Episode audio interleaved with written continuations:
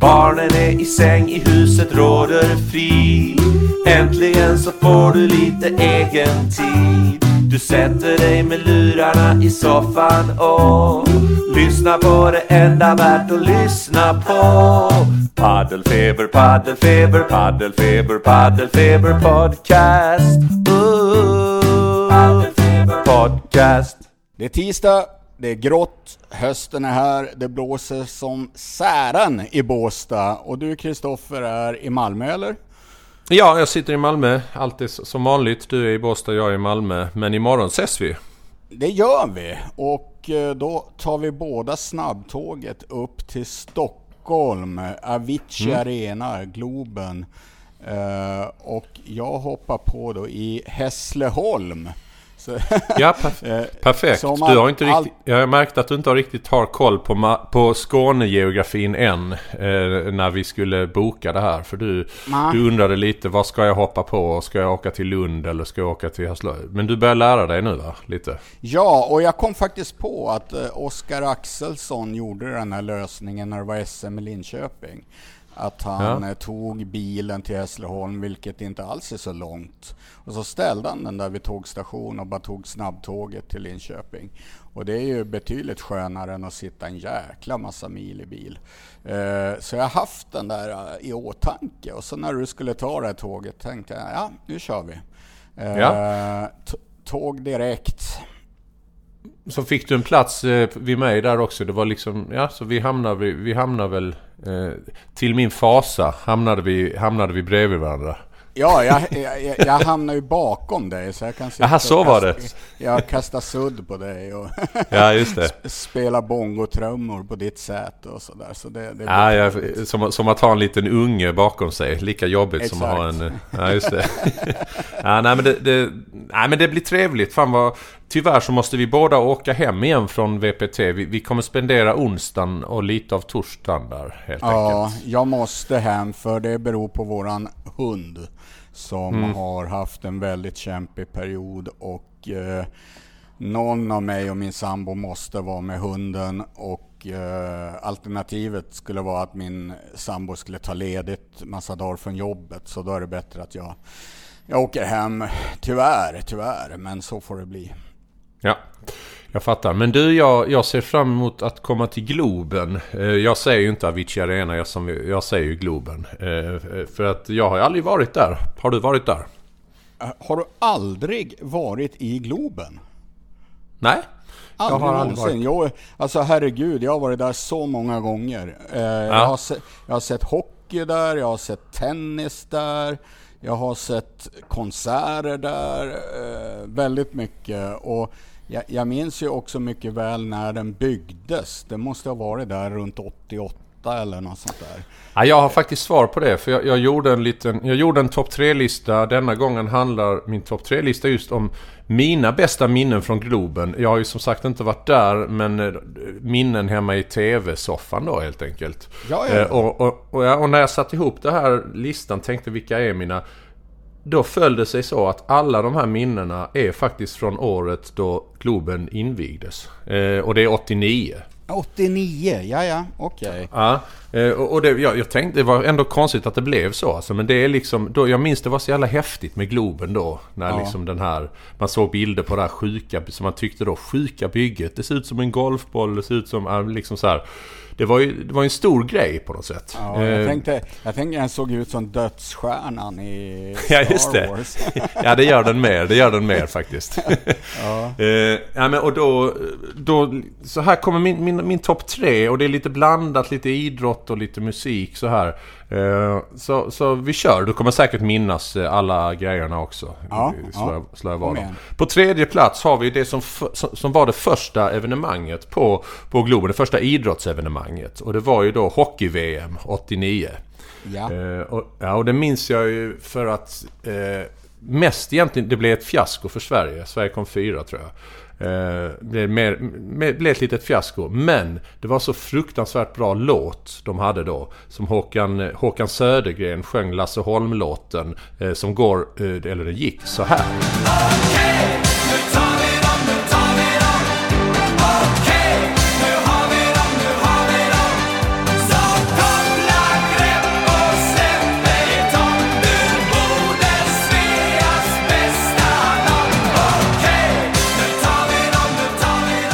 Eh, vad, vad, vad, tyckte du om den Johan, när det begav sig? Eh, ja men inte är den så dum. Eh, och vad jag minns mest också då var, det var ju, det var ju under en tid när Håkan Södergren höll på att tappa sitt hår. Ja, det minns man. Eh, och i den där videon så vill han fortfarande ha den där långa hockeyfrisyren. Det var på något sätt det, det, det sista tappra ögonblicken innan han ja, jag minns det också. Skallen. Ja, uh, men uh, det var en låt, det är en av de få låtar så där som skrivs för mästerskap som verkligen går hem. Som ja. folket tar till sig och sådär. Så att, ja, den minns jag. Ja. Eh, på andra plats har vi då när samma år, lite senare på året, när volleybollen fick något slags plötsligt uppsving mm. i Sverige. Eh, jag som aldrig hade tittat på volleyboll satt där som, ja vad var jag? Jag var ju bara eh, 11-åring. Eh, hela Sverige började titta på volleyboll. Sverige slår ut Sovjet i semifinalen. Ja. Ja. Alla kan plötsligt alla spelarnas namn och så vidare och hur volleyboll funkar. Eh, och sen så möter, möter Sverige då Italien i finalen och blir bortdömda på en smash ja. som döms ut. Men, men det var liksom repriser. Det var långt innan, innan videogranskningarnas tid. Vilket jävla ehm. minne du har. Eh, får jag sticka in där med en liten anekdot? Såklart. En av de där stjärnorna, eller den allra största stjärnan i laget var ju Bengt Gustafsson mm. från Göteborg som förmodligen ett tag var kanske rent av världens bästa volleybollspelare, i varje fall en av dem.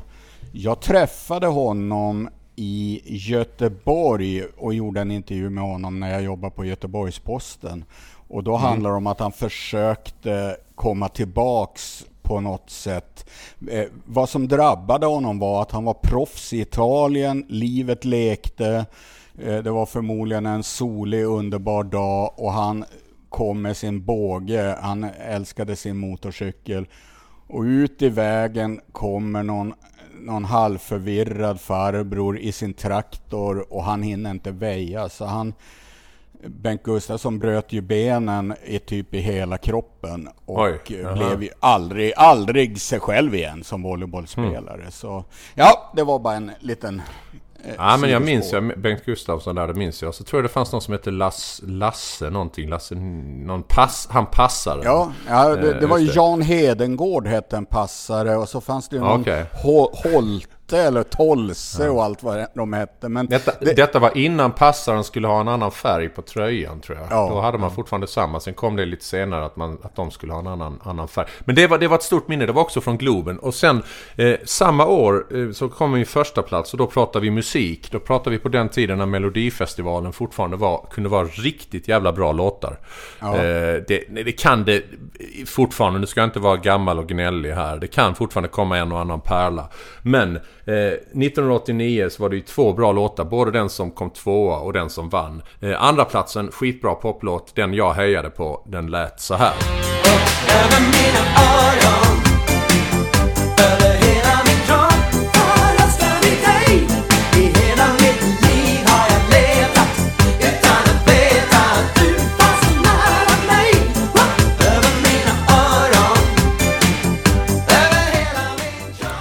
Ja, den kom tvåa till min stora besvikelse, men låten som vann var ju faktiskt också eh, riktigt bra. Det var den här. En dag när vindarna bär En dag står du och jag här En dag när drömmen når fram När vägarna möts förstår Ja, där hade vi första platsen. Det var kvalitet, eller vad säger du Johan?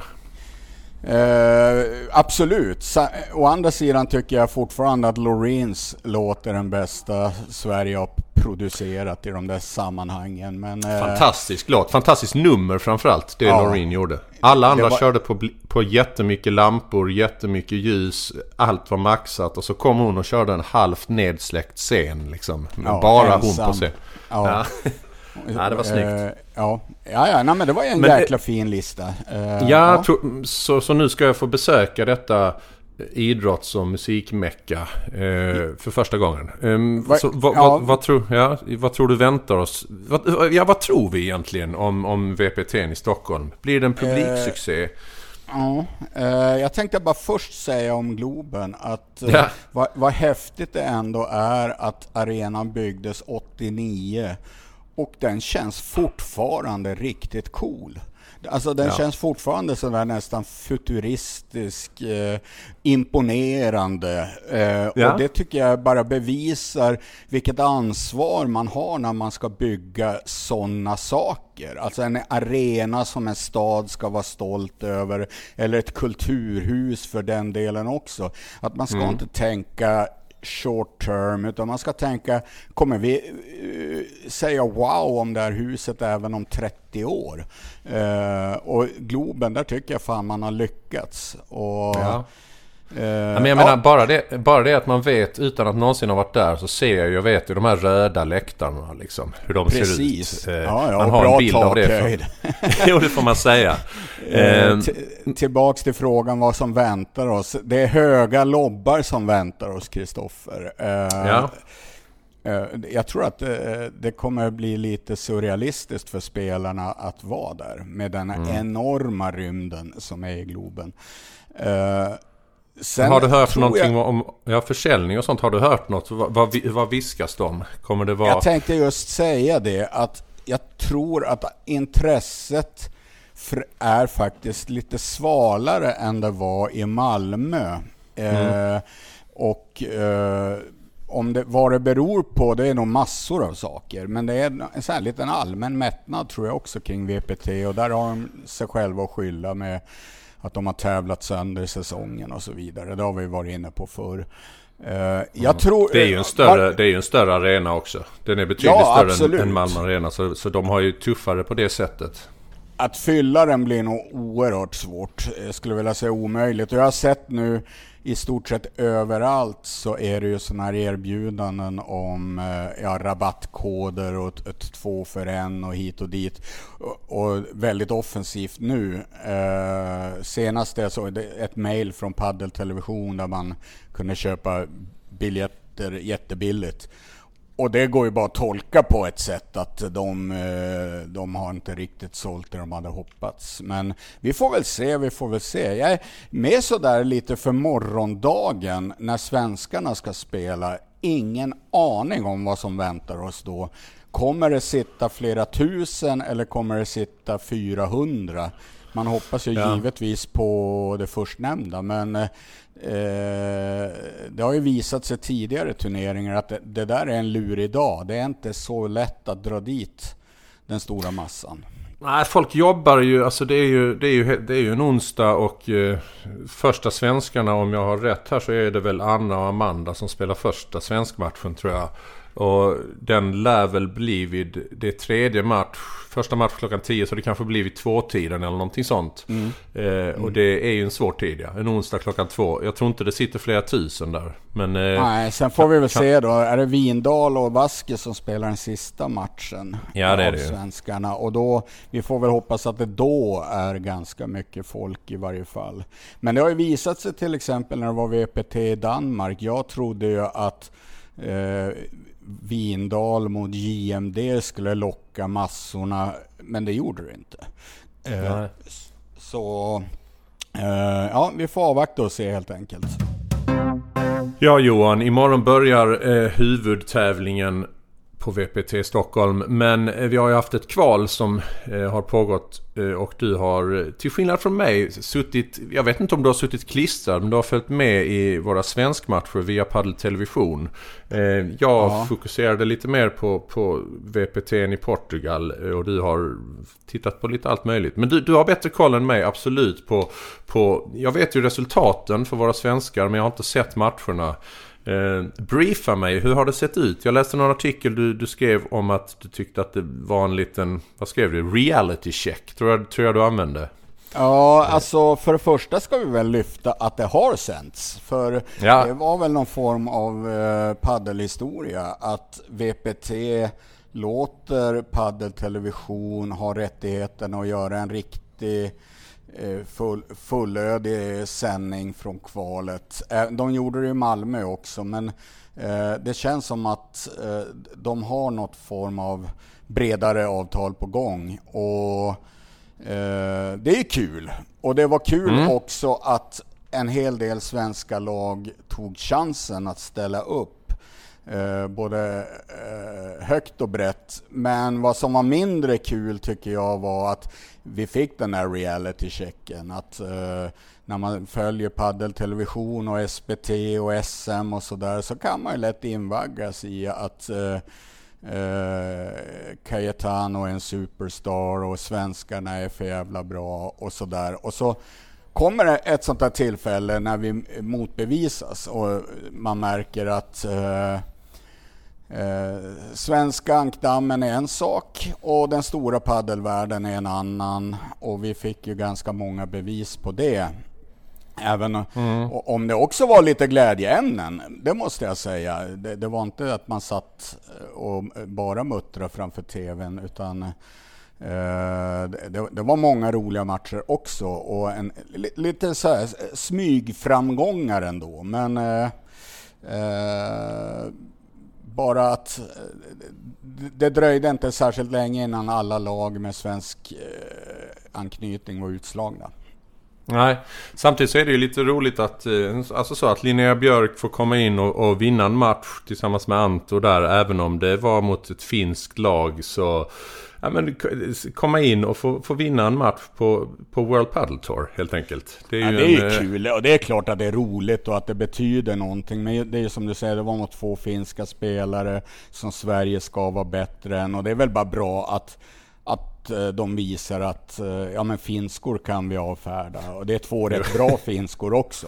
Ja. Så det, det är ändå sådär. Men det är inte så att jag satt och jublade med flaggorna i händerna. jag tyckte mer att det var lite synd att de skulle i andra omgången stöta på Cecilia Reiter. Alltså vad mm. fasen gör hon i en pre-previa? Det var min första tanke. Ja.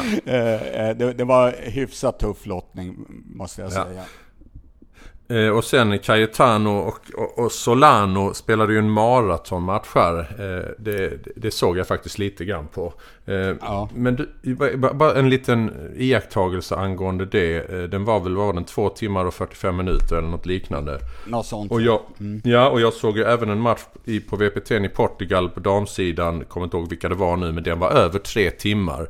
Alltså jag ja. fattar inte hur fan, alltså, hur fan långa var matcherna innan Golden Point? Alltså jag, jag minns inte hur det var. Men det känns precis som att, uh, känns precis som att Golden Pointen kom in och så spelar det ingen roll. Matcherna är fortfarande precis lika, lika långa. Hur, hur är det möjligt egentligen? Ja, men då, alltså- måste, då måste vi då räkna in den effektiva tiden det tar för Cayetano att gå ut till bänken och kladda med sin trasa på handtaget eh, gång på mm. gång på gång på gång på gång. Det motsvarar nog alla de här golden pointsen. Uh, nej, men det, men det var, ingen, var ingen skada eller något sånt? Ibland när det går, ibland när det går Cayetano emot så, så, så vet jag att det kan vara någon Nej, nu var det faktiskt Solano som fick en hel del massage på låren. De väldiga låren ska tilläggas. Uh, han var rejält sliten och det kan ju bli sådär om, om matt mattan är lite tung att springa på. Nya så här Mondo-mattor. Eh, det suger på rätt bra. Och så långa krävande bolldueller. Så han såg rätt mör ut. Och de tog ju, båda lagen tog en mäktigt lång paus mellan andra och tredje set. Jag tror båda lagen kände att de behövde det. Men det, det var ett nötningskrig och det var långa bollar och en jäkla bra och välspelad match. Mm. Uh, och Solano och Cayetano passar bra ihop. Precis som jag tror att Danne och Solano också kommer passa jättebra ihop. Uh, men de förlorade mot ett jäkligt bra lag. Annars uh, hade de nog varit hugget på en huvudturnering. Mm. Vi får väl se hur det går för det där laget som slog ut dem. Mm. Uh, nu har vi ju våra fyra svenska uh, par med i huvudtävlingen imorgon. Jag tänker att vi ska mm. gå igen. Jag tänkte vi skulle, vi, vi kör en liten jingel och sen så går vi igenom vad vi väntar för matcher imorgon. Och kanske, kanske en liten tippning. ja, ja, för alltid, fasen. Det är alltid kul. Podcast. Okej, Kristoffer. Vi anländer med X2000 till Centralen. Vi hoppar hoppar in i en taxi, beger oss till Globen, eh, kommer in i den här underbara arenan och fyra svenskmatcher väntar oss.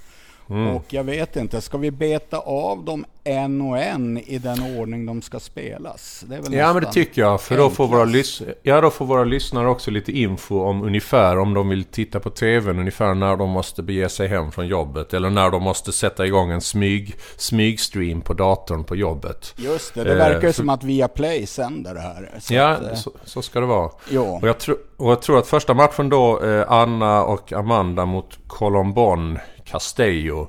Eh, den ska väl, alltså om första matchen börjar 10 och så kan man säga att det blir väl förmodligen, vi, säger, vi, gissar på runt 2.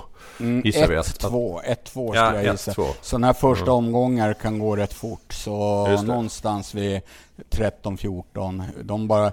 De kör ju bara på så det går inte att säga exakt. Men de ställs ju då alltså mot Colombon Castello och Alex Colombon, det är den här fransyskan som har nått, det är väl, man måste väl säga världseliten.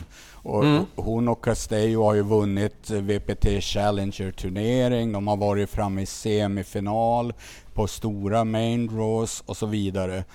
Så eh, det är ett jäkla, jäkla bra lag de möter. Och jag vet inte, det här vet ju däremot du, hur Anna har reagerat över den jo. lottningen?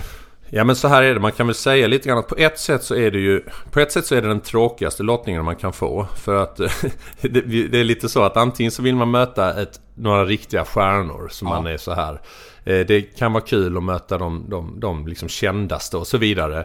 Eller kanske något, eh, bästa är ju ett kvallag såklart om man har sån flyt eh, i lottningen. Då har man, har man chans. Det här är lite som mittemellan liksom. Så på det viset så är det, är det svårt. De, hon vet ju att hon, hon, tycker det ska bli fruktansvärt kul just eftersom de, de går in som kraftiga underdogs. Men någonstans där finns, det märker jag. Även om hon försöker säga liksom att ja det, det blir tufft, det är nog det blir, alltså hon skojar om det lite som ja. att det blir, det blir en match i VPT. Hon, ja sådär. Men såklart jag märker på henne att det är också för att snacka ner det och slippa pressen och känna mm. att, eh, att, eh, ja jag tror att hon hoppas på en liten Eh, på en liten skräll. Eller det är klart att hon hoppas men hon tror på det också. Och grejen är att hon har ju vid sin sida Amanda och vi vet ju alla vilken högsta nivå Amanda har. Mm.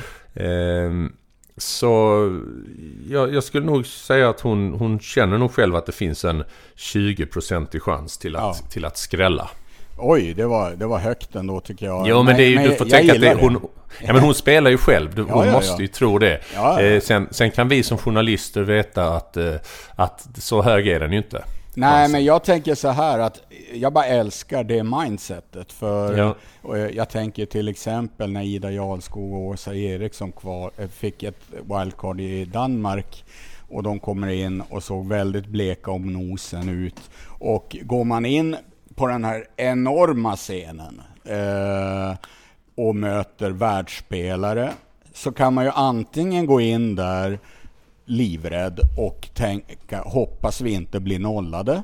Så kan mm. man resonera. Eller så går man in med den andra inställningen att fan vi är bra. Vi är mm. mycket, mycket bättre än vad de tror och vi ska chocka dem. Vi ska leda med 3-0 i första set och sen ska vi göra match av det här. Och, Absolut. Ja, så det, jag gillar att Det är jag ganska att... säker på att, det är jag väldigt säker på att hon har precis det mindsetet. Och, och just Anna är inte så, eh, sån där yttre press, yttre omständigheter. Jag vet när hon spelade tävlingar, när hon spelade liksom för fem år sedan på EM. Då, mm. då satte sig sånt i hennes huvud lite att det här är en stor scen och sånt. Ja. Men sen dess så känns det som att eh, det gör hon inte, det gör det inte längre. Och om man då jämför med den här matchen du sa, Åsa Eriksson och Ida Jarlskog. Då hade ju faktiskt Ida Jarlskog spelat paddel i typ ett och ett halvt år eller något. Liksom. Ja, ja, ja. Det, vart, att, det vart för stort allt runt omkring och det är ju sånt som mm. i, eh, i början kan det påverka en och, och efter ett tag gör det inte det. Och eh, Anna och Amanda har ju redan varit med om jävligt mycket. Så att eh, jag tror inte alls att de kommer spela särskilt eh, skakigt. jag, jag kan säga det, det kan inte bli konstigare, det kan inte bli mer antiklimax än Annas första VPT-match. För den skedde ju då i, i VPT i Malmö. Eh, och då, då hon också fick wildcard till huvudturneringen. Men då parades hon ihop med en märklig före detta lirare Celeste Pass. Eh, som liksom på lite... som, som gick och... Eller som kom lite ovanlig spelartyp. Hon var lite så här feminin på banan och liksom väldigt sminkad och det var som att hon liksom kom, som att hon tog av sig de, hög, de högklackade skorna precis innan hon gick in på banan. Ja. Och hon hade liksom, hon hade inte spelat på länge men, och Anna visste inte alls vem hon var. Men de blev ihopparade där. Och så fick de spela på bana två. Ja. Samtidigt som Vindal spelade inne på på eh, centercourten.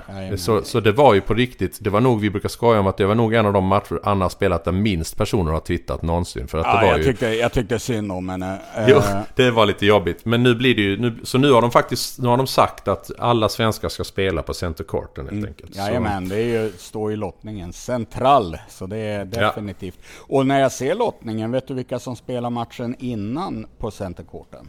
Nej. Det, det, blir Carolina Navarro Björk och eh, Claudia Jensen som, ah. som möter då givetvis Amatriain, Navarros före detta partner. Vilken eh, match! Ja, ja. precis. Så att det Men du, då hoppas vi på en riktigt lång match i första omgången. En riktig sån med skador och grejer så att vi liksom hinner se lite av... Eh, exakt, exakt, exakt. eh, men vi ska tippa också. Då får ja. du börja. Mm. Då tippar jag... Ehm... Men då tippar jag att Anna och Amanda, just som du sa, går ut och chockar lite. Eh, och, och, och, lyckas ta det fram till, till fem lika. Eh, mm. Sen tappar de det lite och tappar första set till 7-5. Eh, hänger med bra i andra set men det blir samma historia där. Så för, jag, jag tippar förlust 7-5, 7-5 för Sverige. Ja men det är bra tips. Då, då får jag vara den här tråkiga då. Mm. lite motvikt. Jag tror att Amanda och Anna kommer spela bra. Och de kommer ligga på och de eh, kommer spela sitt spel och göra det på sin nivå. Men märka hur jäkla bra den här nivån är. Och det kommer bara räcka till ungefär 4 game. Och så jag säger väl 3-6-1-6 då. Mm. Bra, men då lämnar vi den matchen och går vidare med våra svenska show, showmän på banan. på banan i varje fall. Eh, Viktor och Pierre. Som, eh, ja, som ställs mot det som har börjat kalla... Jag märker att ni, ni riktiga paddeljournalister refererar till honom som monstret. Eh, ja. eh, Silingo som Silingo, spelar med, ja. med Beluati. Eh, vad, alltså vi har ju pratat om detta innan men, men man förväntar ju sig att Viktor och Pierre kommer gå in och njuta till fullo. Det vill säga extra mycket knutna nävar, extra mycket eh, skrik och, och ja, få igång den här lagmaskinen. De är ju en lagmaskin. Ja, och jag tror också att de två kommer njuta maximalt av att bara få vara där och få uppleva det här och känna att vi ska inte ångra någonting. Eh, det är så jag har lärt känna Viktor och Pierre. De har ju ändå någonstans en eh, sund distans till vad de håller på med inom padden. Och eh, jag tror de känner det är så jävla coolt att vi på något sätt ramlade in i padden och nu spelar vi i Globen. Och sen just då mot eh, Silingo. Eh, det är coolt. Det är, det är en bra scen att sätta upp. Mm. Och har det då lyckats komma hyfsat med publik så tror jag att Pierre och Viktor kommer bjuda på allt de kan bjuda på. Ja. Eh, däremot så varje gång jag har sett dem spela mot den här typen av motstånd så blir det så det brukar bli väldigt avslöjande för dem att eh, deras paddel räcker på något sätt inte till. Deras, deras brister och svagheter avslöjas och deras styrkor eh, räcker som inte för att skada. Så den paddel som har skördat sådana stora framgångar på lite, lite lägre nivå ja. eh, brukar få jättesvårt mot eh, sådana här äkta klasspelare. Jo, samtidigt de, de vet ju vad de... Så jag kommer ihåg när jag pratade med dem efter att de hade spelat ett Studio Padel-event i Frihamnen i Göteborg. Eh, då hade de mött liknande motstånd. Jag kommer inte ihåg, jag vet att det var Mike Youngas men jag kommer inte ihåg vem Youngas spelade med då. Men... Eh, och, då, då sa de det att deras enda tanke inför det var bara att vi, vi kan aldrig gå in i deras spel. Vi kan mm. inte försöka, vi kan inte försöka, alltså de vet ju att de spelar själva en speciell paddel men de, de tänkte att vi måste maxa vår, vår paddel. Vi kan inte gå in och försöka spela, eh, spela någon annan paddel utan göra tvärtom. Eh, och det tror, jag de, det, det tror jag de kommer göra nu också. Det är, liksom... ja, det, det, är helt rätt tänkt. De kan inte gå in där och känna att de måste spela mindre raggarpaddel, mindre Nej. det de brukar, utan snarare mer. Att, eh, ja. eh, att de ska vara ett lag som spelar på ett sätt som Silingo och Beloatti inte har mötts sen, eh, sen de var på Argentinas bakgårdar. det, det ska vara avigt och det ska vara snabbt och det ska vara aggressivt och eh, med mycket vamos och eh, sådana saker som kanske, kanske kan stöka till i huvudena på eh, Silingo. Ja. Det är bra stjärn! Bra stjärn! Ja. De ska och, och tänka, vad är det här för galningar vi möter? Det är exakt det, dit de ska komma. Alltså, ja. är de galna eller spelar de bara galna? Just det, just det. Ja. Du, du, eh, ja, nu får du börja tippa denna gång. Ja, jag tror ju att det blir otroligt svårt. Jag tror att det blir ungefär liknande siffror i den här matchen. Så jag säger väl 2-6, 2-6. Okej, okay, då får jag ju ha lite mer, lite mer förtroende. Eh, har man har ju sett några matcher mot lite, lite sämre motstånd än detta men ändå eh, spanskt eller internationellt motstånd där Victor Pierre ändå har lyckats kriga eh, kriga till sig set. Men jag tror inte de gör det här. Men jag tror de kommer, kommer förlora första 6-1 och sen så krigar de ända fram till att förlora med 7-6 i andra. Ja, det är bra. Så, eh, det ska ju också ja, sägas alltså att eh, de här banorna på World Padel Tour som byggs upp, de är väldigt långsamma alltid. Och i Globen kommer det nog vara extra långsamt och eh, att motståndarna är så sjukt bra på att springa ut gör ju att de får ju ännu färre sätt att vinna poängen på. Eh, mm. vilket givetvis bara gynnar eh, de här lagen på, i main draw. Så att, eh, det, det, kommer bli jäkligt tufft, men jag hoppas de kommer att ha fruktansvärt roligt. Nästa svenska lag in i, in i Globens eh, storslagna atmosfär imorgon blir ju då Barre och Sofia som möter diametralt olika... Eh, ett lag som är diametralt olikt dem själva. Eh, när de möter Patti och eh, Riera och det här blir ju... Ja, det, det, här är ju... Det är jätteintressant att se detta också. Ja, det, det, jag skulle vilja säga att det är en mardrömslottning. Eh, eh, men samma där, det är bara att hoppas att Barre och Sofia kommer tycka det är otroligt roligt. Och det här är ju två äkta världsspelare. De är sidade femma i turneringen. Eh, vad jag menar med mardrömsmotståndare är ju sättet de spelar på. De kommer ju inte få i princip en enda poäng gratis. Utan eh, Riera och Jaguno är väl det bollsäkraste laget på hela touren. Båda kan försvara hur länge som helst. Det är nästan så att de ibland inte vill vara på nät. För de är så otroligt bra där bak. Eh, Absolut, så ser det ut. Och, så allt som Sofia och Barre normalt gör kommer ju Riera och Jaguno tycka är väldigt mysigt. Eh, så ja, jag vet inte. Det är vad jag fattar är Robban von Schele som ska försöka rita upp någon taktik åt dem. Och eh, jag vet inte fasen vad jag själv hade gett för råd. Alltså. Det hade varit Nej. Här, Nej. spela inte fast er mot Jaguno hade jag nog tänkt. Utan gå hårt och brutalt aggressivt om ni får lägen mot eh, Regera. In, vad nu det kan leda till. Men ja, ja, det, är ju, det är ju den svåraste lottningen eftersom de kan få. Eftersom fyra lag är framflyttade. Detta är det, fjär, detta är det femte sidade laget. Eh, så Exakt. Det, det, var ju det är både så... spelmässigt det svåraste men också eh, ja, alltså spelstilsmässigt också det svåraste. Eh, så, ja, det blir tufft. Oj, oj, oj. Ja, men då, då nu, nu, nu när vi är inne på hur tufft det blir. Då säger jag att det blir 2-6, 2-6. Mm, och jag, eh, det, det, är väl högst troligt att det blir något sånt. Uh, här är vi alltså på en nivå där jag bara hoppas att de får game. Uh, och uh, få med sig publiken och jag vill höra Barre skrika Kom igen nu Barre. Uh, 3-6-0-6. Jag tror de gör ett jättebra första set. Uh, ja. Så får det bli. Mm.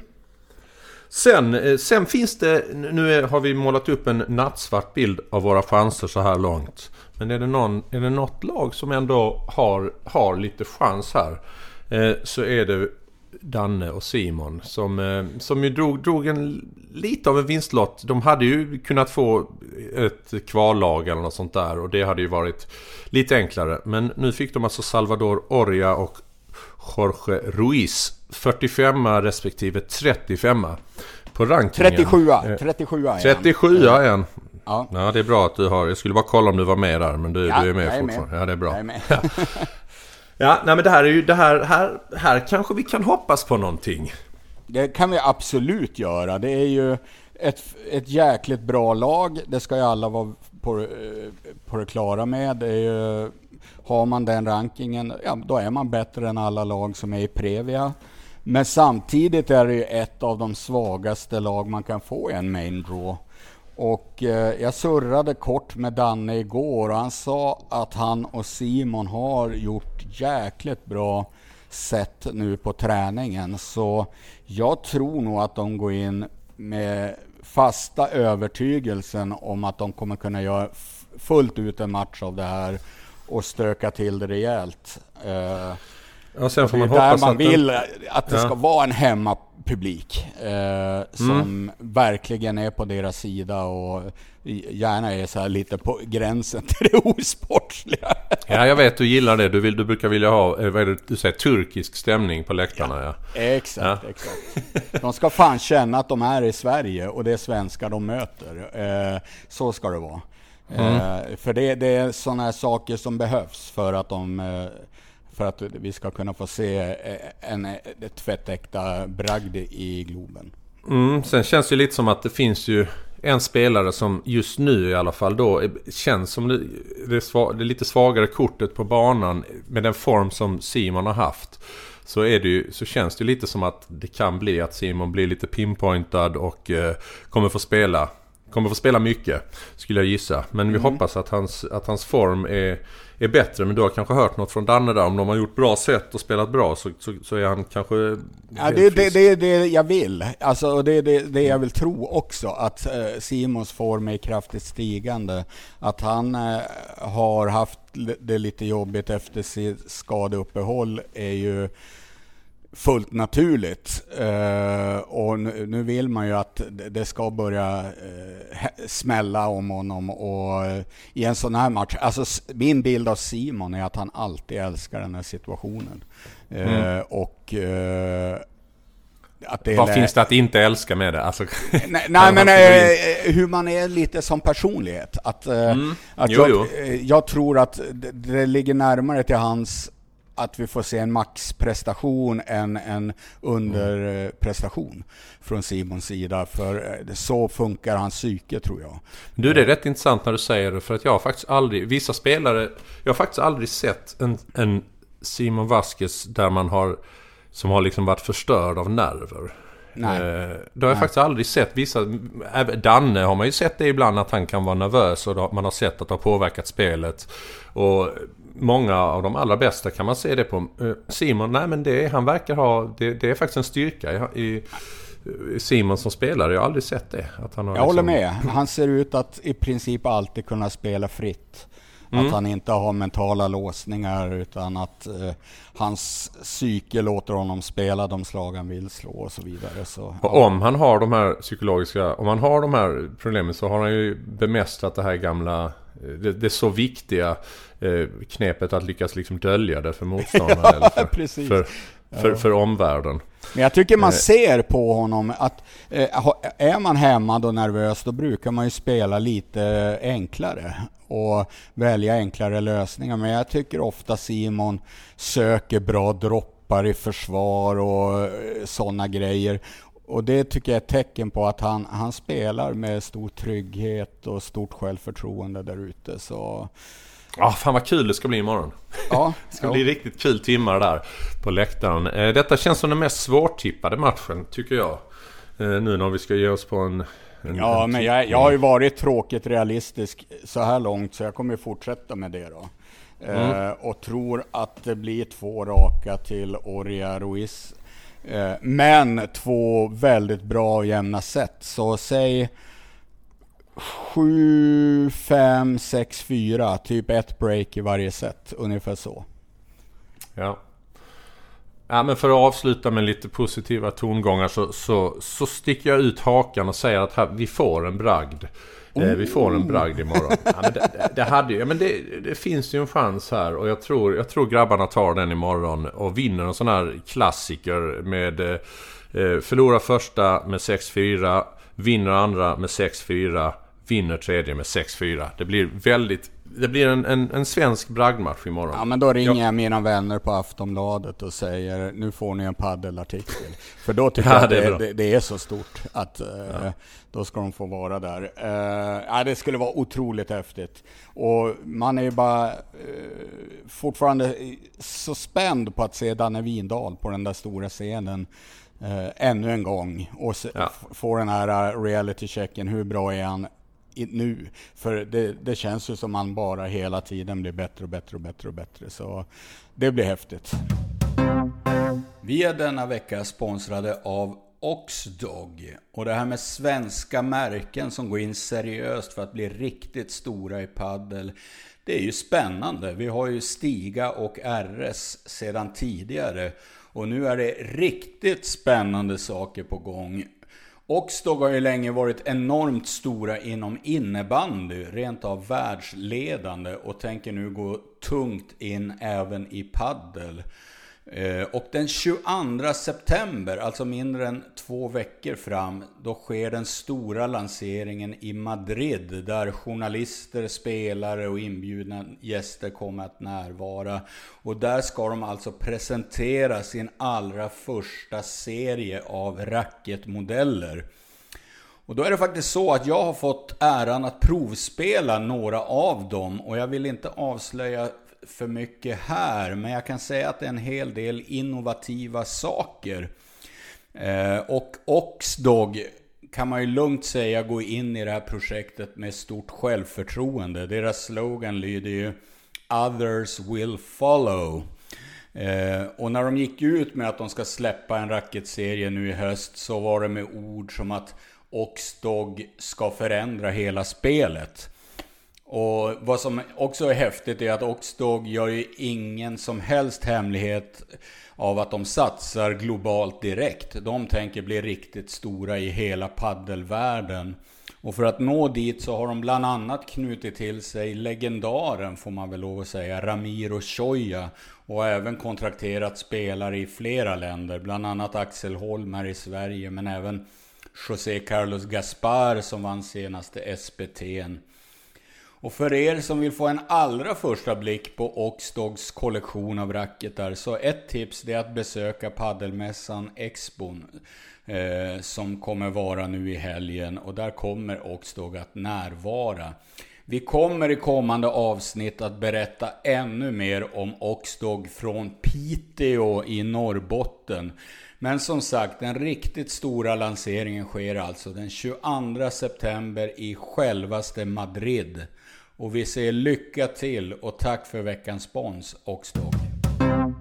Vi är också sponsrade av World of Paddle och då vill vi passa på att lyfta att World of Paddle inte bara är en väldigt framgångsrik paddelhall i Kungsbacka med en lysande verksamhet. Ett center som går väldigt bra i dessa tider då många har det svårt. Eh, World of Paddle har också ett minst sagt imponerande webbshop och det är den jag tycker att ni absolut ska gå in och eh, kika på. Gå in på worldofpaddle.se och botanisera lite i utbudet.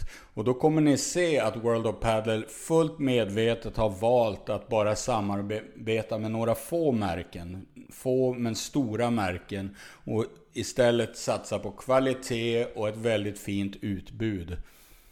Och för den som vill göra riktigt bra affärer så finns det också en flik som heter kampanjer. Och klickar du på den då kan du hitta grymma priser på racketar, kläder och bollar. Worldofpaddle.se alltså. Besök den och hitta kläder och paddelutrustning från märken som Fila, Babolat och Adidas. Eh, vi tackar World of Paddle för veckans spons. Vi måste ändå till Portugal, Kristoffer, och avhandla lite VPT som gick där. Och eh, då vann ju LeBron och Galan precis som vi tippade på förhand. De var fräscha, de var i form och då vann de. Men det som jag så här bär med mig i efterhand, det alltså Tapia och Sanjo. Det är nog den en av de konstigaste turneringar jag sett alltså. Det ja, i alla fall Sanjo. Att, ja, alltså det kändes som att Sanjo var klapp värdelös i varenda match. Uh, och att Tapia höll på gå sönder av frustration över hur dåligt Sanjo spelade. Men i varje match så lyckades de i grevens stund hitta ett spel som dög och räckte. Så de hade alltså tre matcher i rad på vägen fram till final där de vann med 7-5 i avgörande set. Och det var för att Sanjo korta, korta stunder orkade mobilisera fokuset. Och mm. sen när de lyckades med ännu en escape där i finalen och sno andra set så tänkte jag ja, de kommer vinna. Alltså. Men där någonstans så tog det slut. Men eh, Eh, jag har sån skum känsla till vad vi fick uppleva. Eh, dels då, hur bra kan inte Tapia och Sanjo spela när de båda är sugna, båda är fokuserade och skärpta. Men det är ju allt för sällan. Det, det är som att Sanjo orkar inte. Nej. Nej men det är så, alltså det måste vara så frustrerande för Tapia. Alltså att behöva väcka den här, att, att behöva väcka sin medspelare eh, i varenda match. Eh. Ja, denna sengångare. ja, ja visst. Ja. Och alltså det börjar nästan bli för mycket nu. Det har ju varit charmigt det här. Det, det, många gillar ju det med Sanjo. Att han ser halvsovande ut och han har sina händer. Han har sin, men liksom, eh, tycker han det är kul överhuvudtaget att spela paddel? Ja, det, var några, det var några bollar där när jag nästan var upprörd. Alltså det var någon yeah. gång när Ta Tapia hade lyckats med ett par helt otroliga räddningar. Höll liv i bollen.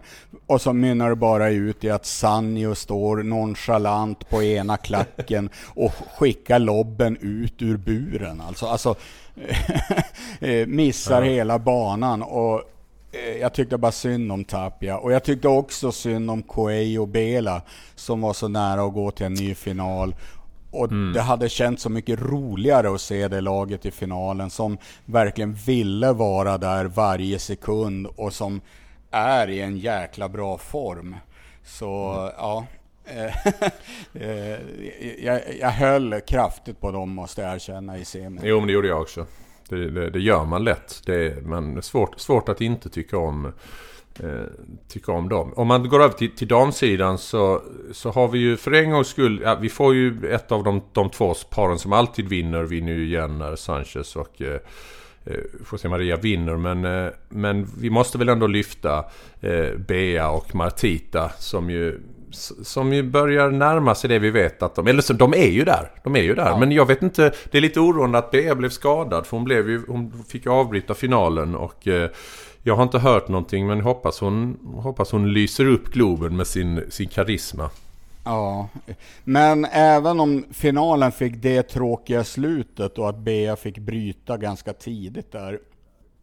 Så har de ju bevisat så tydligt nu eh, att de har hittat varann, de har hittat sitt spel eh, och Eh, det är roligt att se när de blir coachade för att det är så tydligt att som det, som det ganska ofta är att man har den fria backhandspelaren som får göra lite vad den vill och sen får stackars forehandspelaren sitta och ta emot, eh, ta emot eh, liksom ta emot order och, och, och, och, sådär taktik och hur man ska spela. Ja. För det finns inget lag där det är så tydligt som dem. Bea sitter lite bredvid och Martita får lyssna och lyssna och lyssna och ta in det. Och sen är det som att den enda, den enda infon eh, som Bea får det är fortsätt gå för det, fortsätt våga, fortsätt våga. för, för, och, och jag tror att det är den enda, för när jag tittat har jag varit så här ibland, oh, nej nu går de för en dum kick och, eh, och sen blir de straffade. Men det är ändå det hon måste bara fortsätta göra. Det finns inget annat läge med henne. Utan hon ska göra det. Även om hon missar den kicken ibland och blir kontrad på. Så, så tror jag inte det finns något. Och det förstår ju coacherna som har henne också. Ja, Bea måste det, få vara Bea helt enkelt. Uh, ja. ja. hon måste få den. En annan sak jag tänkte på som liksom blir, blir till en liten... Uh, vad ska man säga? En liten spaning kring paddel. Det var när jag, när jag satt och såg Aranza Osoro. Eh, yrvädret från Argentina. Eh, mm. När de, hon förlorade. Hon spelade som vanligt med Iglesias. Eh, förlorade mot eh, Sanchez och eh, José Maria. Och eh, då hon ja, förlorade i, i tiebreak i andra set. Och, och grejen är så här hon spelar ju korkat ibland. Hon, för hon, ja. står ju på, hon står ju precis i det man brukar kalla ingenmansland. Och, och så här, men en grej slog mig med Osoro att hon... Problemet för henne är att hon gillar sig själv lite för mycket på paddelbanan. Eh, och alltså hon... ja. Det, ja, men, och, det, och det här tänkte jag, det här är ett problem som man kan ta på alla. Alltså liksom det här kan man se på paddelspelare på alla nivåer nästan. Inklusive mig själv. Och då, då tänker jag det här att ibland när man gör något bra så, så, så gillar man sig själv. Man liksom njuter av sin egen begåvning lite för ja, mycket. Ja, ja, eh, och, och, det här går liksom... Så jag, jag roade mig med att sitta och tänka vilka är sådana? Och det här det är liksom inget, inget att de är sämre egentligen utan det är bara en, en egenskap som vissa har. Och jag erkänner ja. att jag är själv sån. Gör jag något riktigt bra så, så, så, så gottar jag mig i det lite. Vilket gör att jag kanske, ja det kanske inte är så bra ändå. För man kanske bryr sig för mycket om det. Och så känns det med Osoro. Att hon, hon, hon njuter när hon får stå där och ta, ta dem på uppstuds och, och liksom du vet när man liksom vill visa lite när man ska gå bak till bakvägen att det här är lugnt. Denna har jag hur lätt som helst koll på. Ja. Och, så plötsligt så har man varit lite för nonchalant. Ja, eh, och, då, och, det där, liksom, typexemplet på detta är ju Paquito. Som vi alla vet hur bra han är, han vet det själv. Men han kan ibland vilja visa lite för mycket att ja, detta har jag koll på, det är inga problem, den här lyfter ju upp och så vidare. Och, han, och när han gör något bra så njuter han av det. Han njuter ja. av det lite för mycket. Medan det finns spelare som jag tycker inte har det här som Galan. Han känns inte, jag, jag får inte den känslan att han, att han liksom njuter av sig själv. Förstår du vad jag menar? Men då är vi tillbaks till poddens tema, vad det är för typer av människor. Och, äh, jo, li, träningsprodukter eller livsnjutare, bollgeni och så vidare. Ja, du menar att träningsprodukter och, de liksom... Ja. ja, de är mer ödmjuka och gör jobbet och förbereder varje slag och så vidare. Eh, de du nämnde, vilja... och, och Soro och Paquito är två av de mest begåvade som finns där ute. Och det är väl typiskt dem då att kunna bli nonchalant och sådär. En jag annan spaning jag har gjort. Det, alltså. jag, jag, får, jag, får... nej, nej, jag vet inte vad det handlar om. Men en annan nej. spaning jag har gjort. Har du märkt den här trenden som nu har gått ända ner till, jag såg det nu eh, i pre-Previan här från Sollentuna eh, när Dobb Engströms partner gjorde, när man gör en smart grej. Alltså, alla spelare gör ibland smarta slag. De tar ett mm. jävligt intelligent beslut. Och så pekar de på sitt eget huvud. Mm. Eh, och, och, och, jag tycker att det där är, jag tycker det där är ganska fånigt alltså. Det är som ja. att säga till alla, såg ni hur smart jag var? Ja, just det. ja. Och, ja, men man ska, börja, man, man ska börja göra samma sak om man smashar ut en boll. Då ska man peka på sina muskler liksom. Ja, exakt, det, exakt. Ja. Ja, men det där pekar på huvudet. Jag vet inte om det, om det kommer från tennisen. Ser man det rätt mycket. Men det är snarare när du liksom vänder något underläge så visar man att jag är mentalt stark. Just det är mer det. Liksom. Det. Peka på ja. sitt huvud för att visa att jag är mentalt stark. Men att börja göra det när man gör något smart. Det är lite, det är, det är lite ja. roligt. Schackspelare skulle göra det hela tiden då. De gör ett drag. Exakt, varje drag så bara pekar man på huvudet. ja. Ja, ja, ja. ja. Nej, men det var egentligen det. Var egentligen det. Annars, så, annars så, vi lämnar VPT i Cascais. Vi har så mycket viktigare, viktigare turneringar nu. Så, så ja, vi, vi. vi lämnar den där. Innan vi då kommer till de stora namnen i Globen och allt vi eh, kommer få se fram emot så vill jag veta nu Kristoffer, har du spelat något mer? Hur mår den gamla kroppen och så vidare? Ja. Men det, den mår bra. Jag har spelat en gång till. Jag hade velat få in många fler pass. För nu, nu, nu börjar man bli mer och mer sugen. Jag tycker fortfarande jag spelar väldigt dåligt. Eh, och, har mm. liksom, och vägen tillbaka till någon slags form är väldigt lång. Men knät eh, reagerar bra så att... Eh, så jag har egentligen inte så mycket... Ja, jag har inte så mycket mer att tillägga mer än att knät klarar sig men jag är fortfarande en väldigt dålig paddelspelare. Eh, men, Nej, det var exakt men, det jag ville höra. Ja.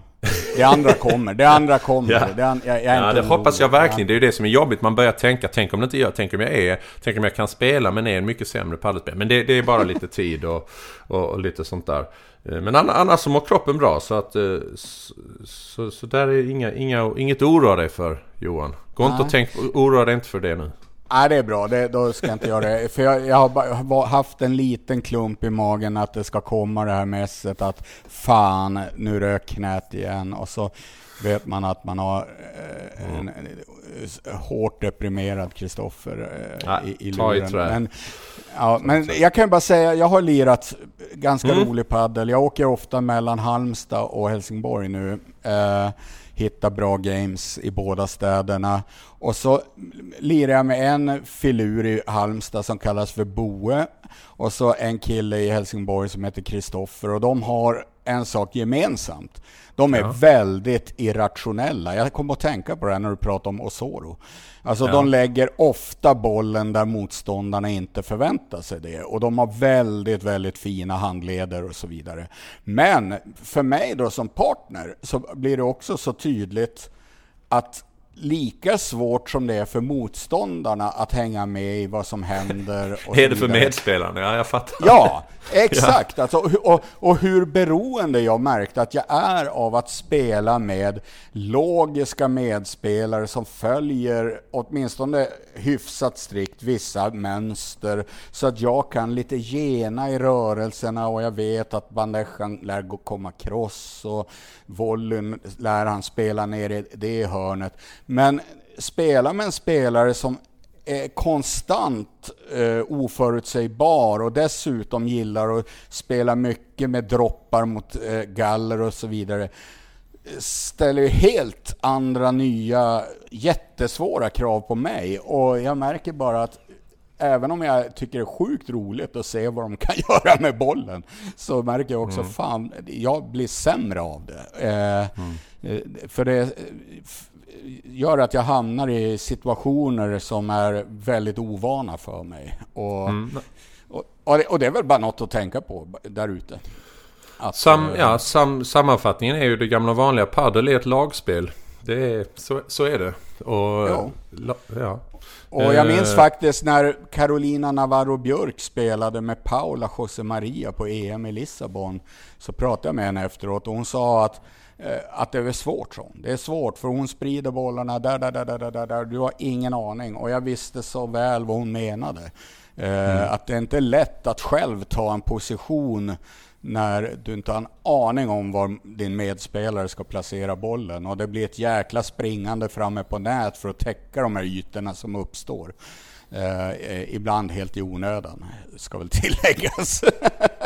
Ja, Men det är bra. Jag, nu, var du, det... nu, nu, tog du här liksom, nu pratade vi om Osoro, hon är forehandspelare. Vi pratade om José Maria, hon är forehandspelare. Eh, de här liksom luriga typerna som man inte vet var bollen ska komma. Det känns som det tenderar att vara forehandspelare. Har vi något exempel på en backhandspelare som är en sån där lurig, konstig spelare? Nej, det ska vara Tapia då. Ja, det är det nog. Jag, jag tycker Tapia är den som spelar klart avigast av backhandspelarna har flest konstiga lösningar, eller geniala lösningar kanske vi ska säga. Mm. Eh, annars är de flesta stöpta i ungefär samma form, slår ungefär samma slag. Eh, I Sverige skulle det kunna vara, skulle det i så fall i eliten skulle det kunna vara Viktor Stjärn som ja, går lite jag tänkte mer också på honom. utanför ramen där. Ja. Jo, ja. jajamän. Du, nu måste jag hämta min son för, sen, för att ta hand om honom innan vi innan vi ses imorgon och det, jag, jag är lite, nu när vi pratade här blev, fick jag lite pirr i magen. Det ska bli fantastiskt, fantastiskt ja. kul imorgon. Och så ska jag klippa ihop det här. Ja, snabbt avslutar vi då. Ja. Vilka vinner i Globen? Um, oh, det hade varit så kul om Bela Coelho kunde få vinna den. Så jag, jag, jag tippar med hjärtat och säger Bela Coelho. Eh, på här sidan eh, Ja du, på damsidan så då, då, då, tippar jag på någon skräll. Jag vet inte, jag, jag, jag drar bara till med Marrero Sainz där. Jag vet inte varför. Det, det okay. blev det som kommer upp. ja men det är kul tips, även om det är, det är fel tips. ja, det är väl, ja det är det ju. ja. Jag tippar också med hjärtat. Jag hoppas att Paquito och Dineno Eh, studsar tillbaka och att Paquito får en sån här turnering när han älskar atmosfären och Globen och, och det var ett tag sedan de vann nu känns det som, så nu är det dags. Och på damsidan eh, får det väl bli då Paula och eh, Sanchez. Det, ja, som... Jag tror det är deras tur nu igen. Mm, eh, andra men, raka för dem då. Ja, men stick iväg. Du, du har ju lovat att inte försumma dina barn. Så Exakt, det var det jag tänkte. Annars får han stå där, du vet nu står han där snart. Du vet man står en, ensam utanför skolan och väntar på att uh, pappa ska komma. Den, ja, den, han åkte och spelade paddel nu igen tänker han. Exakt, det är en hjärtskärande bild jag målar upp. Men uh, ja, det, det, är verkligheten. Det regnar i Malmö och där står Kristoffers son. och, och, jag har tagit på honom lite för lite kläder i morse så han har, du vet, så han står hung, hungrig och blöt och kall. Ja. ja. Nej men det blir bra, det blir bra. Uh, så, så kliv, går allt som det ska så kliver jag in i din vagn i Hässleholm imorgon, uh, på morgonen. Ja. Uh, så hörs vi och syns vi. Och, ja, det gör vi. Till alla lyssnare, in och följ Paddelfebers Facebookgrupp. Den heter Paddelfeber Eftersnack. Där vi ska också snacka upp den här turneringen. Och följ oss på Instagram såklart! Mm. Så tackar vi för att ni har lyssnat denna vecka. Podcast